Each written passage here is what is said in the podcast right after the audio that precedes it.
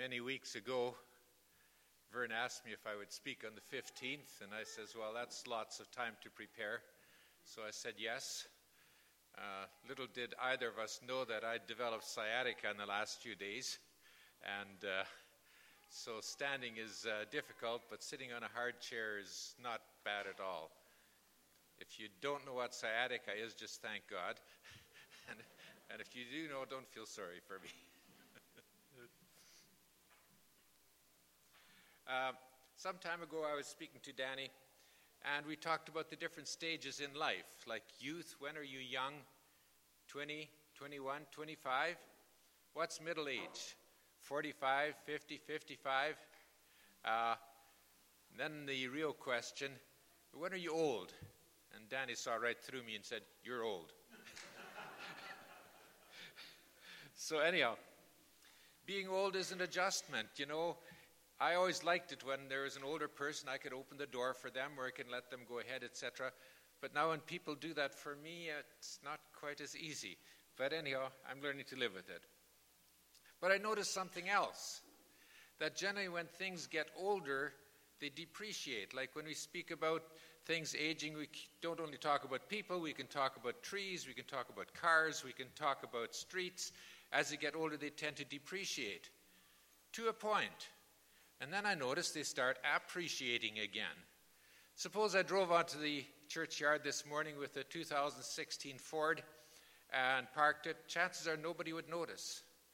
But if I drive onto the churchyard with my dad's 1949 Chev Deluxe with wide white wall tires, fender skirts, and a big uh, sun visor, and even a radio, uh, people might take notice.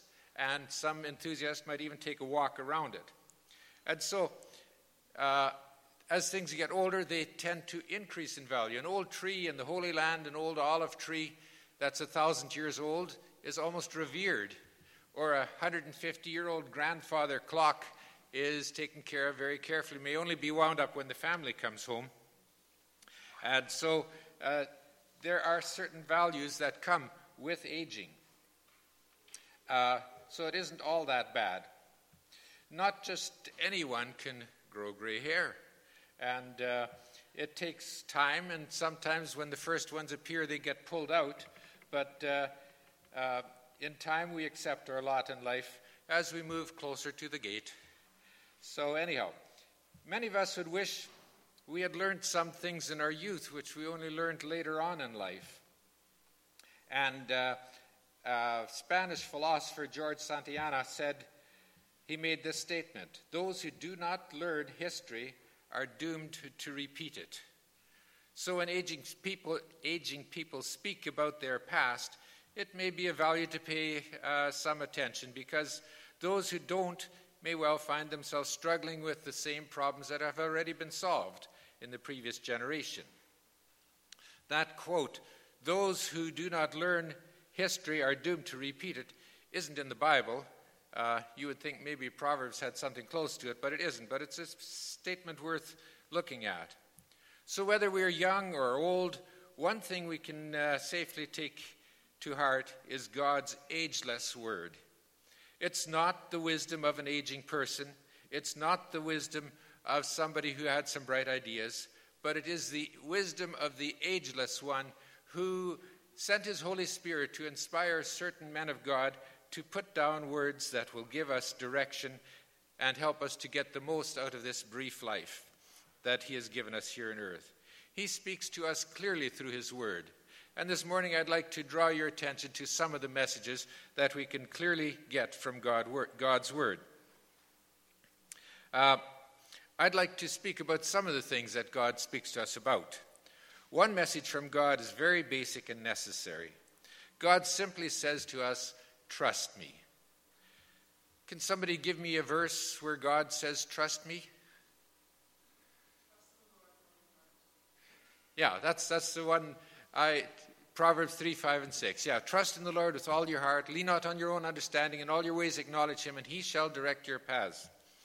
When I was growing up, I really wanted to get some direction in life. And this verse was uppermost in my thinking Trust in the Lord, and he will direct your paths.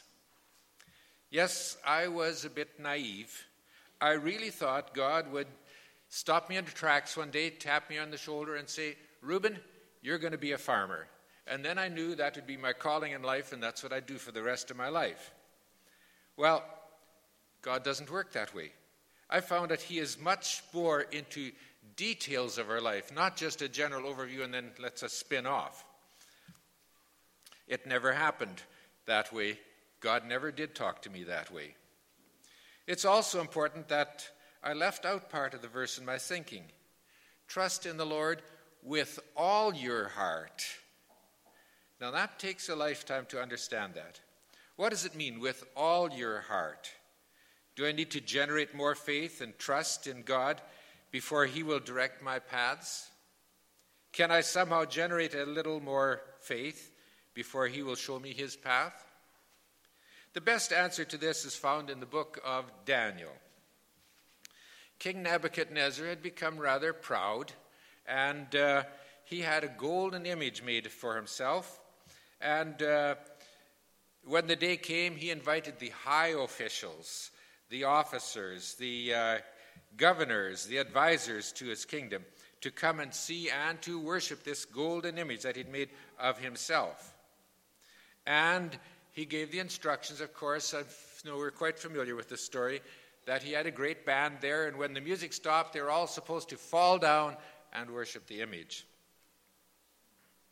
And uh, just as a bit of an incentive, he added that anybody who didn't do this would be thrown into the fiery furnace. Talk about motivation. So, when the music stopped, uh, everybody fell down. Well, not everybody. Uh, somebody was a tattling. There were some of those Jews that didn't fall down, and uh, they always seemed to get ahead of all the others, and they reported this to the king. So the king speaks to them and says, Is it true, Shadrach, Meshach, and Abednego, that you refuse to serve my gods or to worship the gold statue I have set up? Now, these were leaders in this kingdom. They'd earned some respect from him. But he's so proud in this great day, yet he really doesn't want to lose these men. So he continues I will give you one more chance to bow down and worship the statue I have made when you hear the sound of the musical instruments. But if you refuse, uh, you will be thrown immediately into the blazing fire furnace. And then what God will be able to rescue you from my power? I can only imagine the calm reply from these three men, who respectfully reply, O Nebuchadnezzar, we do not need to defend ourselves before you. If we are thrown into the blazing furnace, the God whom we serve is able to save us. He will rescue us from your power, your majesty. And then the real kicker. But even if he doesn't, we want to make it clear to you, your majesty, that we will never serve your gods or worship the gold statue you've set up. Trust God with all your heart, like saying, We will trust God completely, even if we burn up. If that's the path for us, we trust Him with all our hearts. I wish I had trust like that. Often we might want to tell God what to do and then think it is faith as we wait for Him to do exactly as we've told Him. How foolish and short sighted that I even dare to demand something of God. Then, if I don't get it, exactly what I asked for, I can be angry that God didn't answer my prayer and he didn't come through as he promised. These three men could never imagine what God would do as a result of their faith in him. Not only did they walk out of that furnace, that not even smelling of smoke, but the king had a complete change of heart. The Bible says, Then Nebuchadnezzar said, Praise be to the God of Shadrach, Meshach, and Abednego he sent his angel to rescue his servants who trusted in him.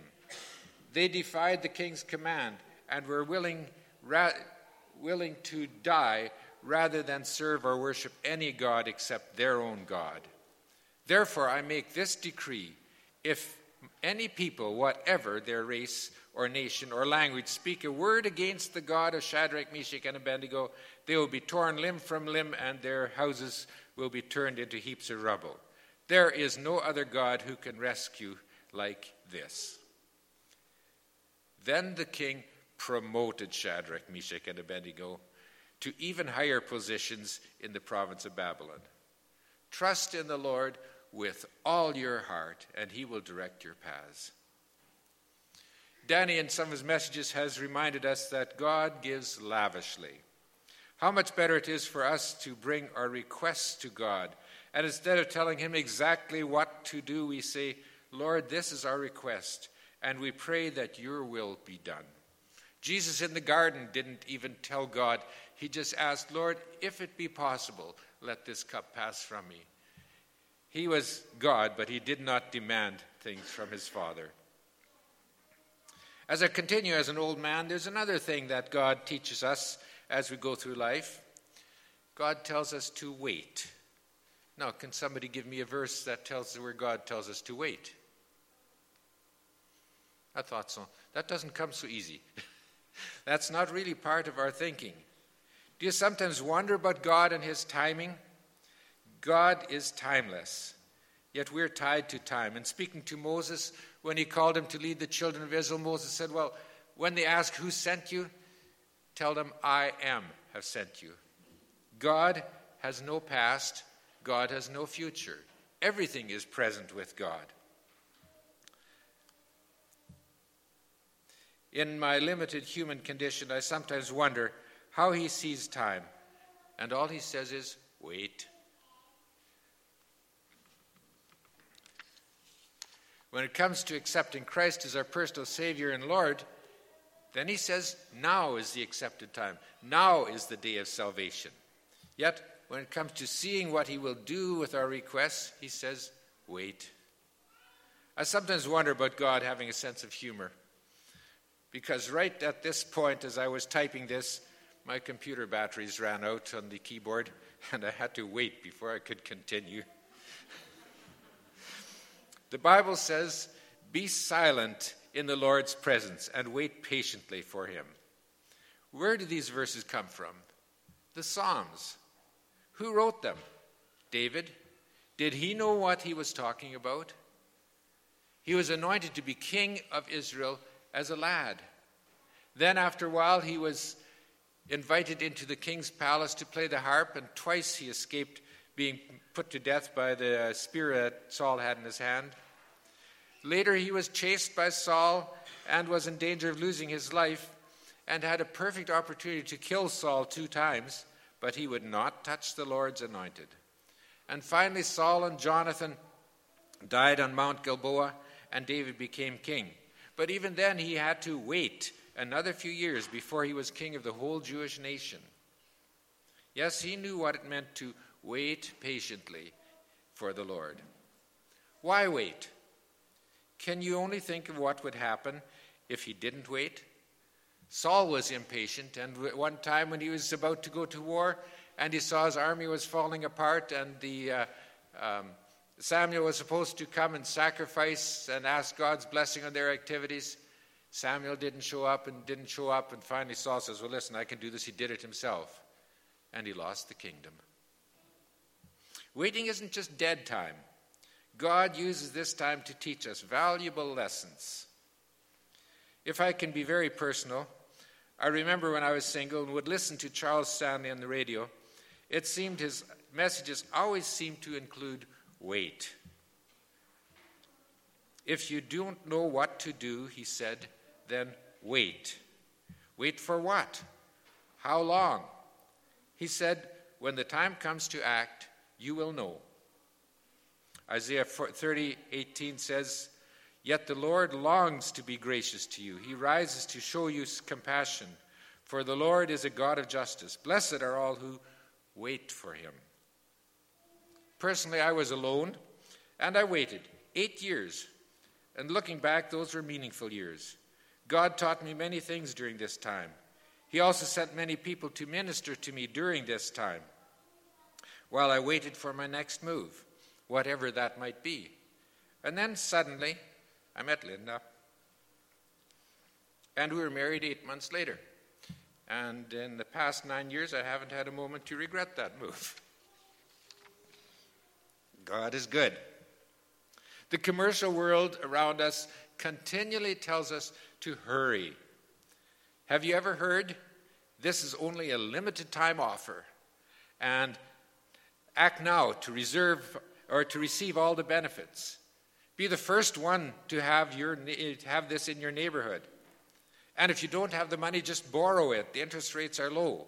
And so on and so on. Basically, the world continually bombards us with hurry, hurry, hurry. And when do we make the most mistakes?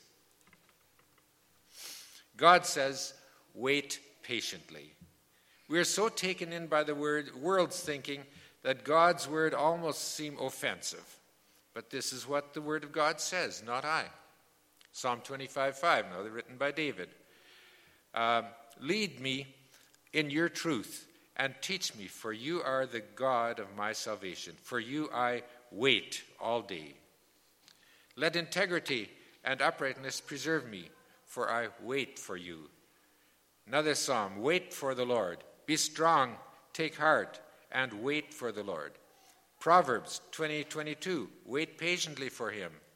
Another psalm I wait for the Lord. My soul waits, and in his word I put my hope. Isaiah, they that wait upon the Lord shall renew their strength. Lamentations, the Lord is good to them that wait for him. In Acts chapter 1, we read that the disciples were told to go to Jerusalem and wait for the Father to send his gift of the Holy Spirit. If we try to see the world as God sees it, and we see what he wants to make out of us, we have to agree with the one important thing we wait for God. And I must say, we don't find that very attractive. Another thing God wants us to remember is that I'm in every detail of your life. I should add for emphasis, God is in every tiny detail of your life.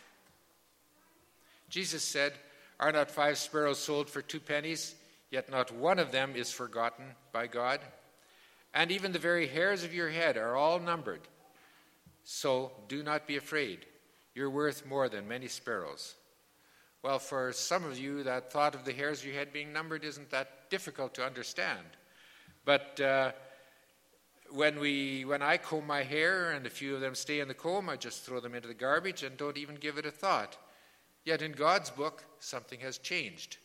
And if he says they're numbered, I wonder, does he have a record that says uh, number four, 147 in row M is now history, and uh, number 72 in the balcony is gone? it says they're numbered. Matt read this Psalm 139, which is a psalm that we all uh, like to listen to when we think of God being with us. And some of the verses says, "O Lord, you have examined my heart and know everything about me. You know everything I do. You know what I'm going to say even before I say it, Lord. You saw me before I was born. Every day of my life was recorded in your book. Every moment was laid out before a single day had passed. Let's leave it at that to suffice that God is in every detail of our lives. He's not made the universe and let it spin till one day he'll come back and pick up the pieces of what's left. Another thing that God speaks to us about is that his timing is perfect. For an example of this, let's go back to the book of Daniel. We know that Daniel prayed at his window three times a day, and his enemies knew it. I can only imagine his prayers must have gone something like this Lord, I worship you. Lord, how long must we remain captive in this country? How I long to be back in Jerusalem where I could worship in your, in your temple. And it must have seemed that God had forgotten them where they were in, in captivity. And as he prayed daily, nothing happened. Did God pay attention? Well, wait till, we, till, they knew, till they threw him into the lion's den. Just at that moment, the lions lost their appetite for Jews. And God sent an angel to protect him all night while the king was in torment. And the next morning, they did something they'd never done before. they pulled this man out of the lion's den, something they didn't have to bother with when they threw his accusers into the den. We mentioned Daniel's three friends, Shadrach, Meshach, and Abednego, that had been thrown into the overheated furnace. I wish I could have been there to see the king and all his officials standing around when they came out of the furnace. Notice they were bound when they threw, where they were thrown into the furnace, and they didn't seem to be bound when they came out. God must have let the fire go till it burnt off the rope and then stopped before they even smelt of smoke. Is his timing perfect or what? Take another example from Scripture. Abram was promised that he would be the father of a great nation, so plentiful that they could not be counted. Yet he had no child. Sarah was 70 years old, 80, 90, 100. No child. And here's something that we see about God He waits till there is absolutely no earthly way, and then He comes through. So now everybody knows there is no explanation but that God did it. God wants the glory. Being a God of love and wisdom, this is not a selfish motive, but a cause for rejoicing and worship when He steps in. But the story of Abram and his son uh, doesn't end with the birth of Isaac. God pushes Abram a little further. He tells him to sacrifice this promised only son. And we have this tender scene where Isaac is walking with his dad and he notices something wrong. Dad, yes, my son, the fire is here, the wood is here, but where's the lamb for the offering? How that must have cut into the heart of Abraham. He goes ahead and prepares the altar ties up Isaac, and draws his knife to slay his son. At that very moment, the angel of the Lord calls from heaven and says, Do not slay that boy. Now I know that you fear God, because you have not withheld from me your son. Was God's timing perfect?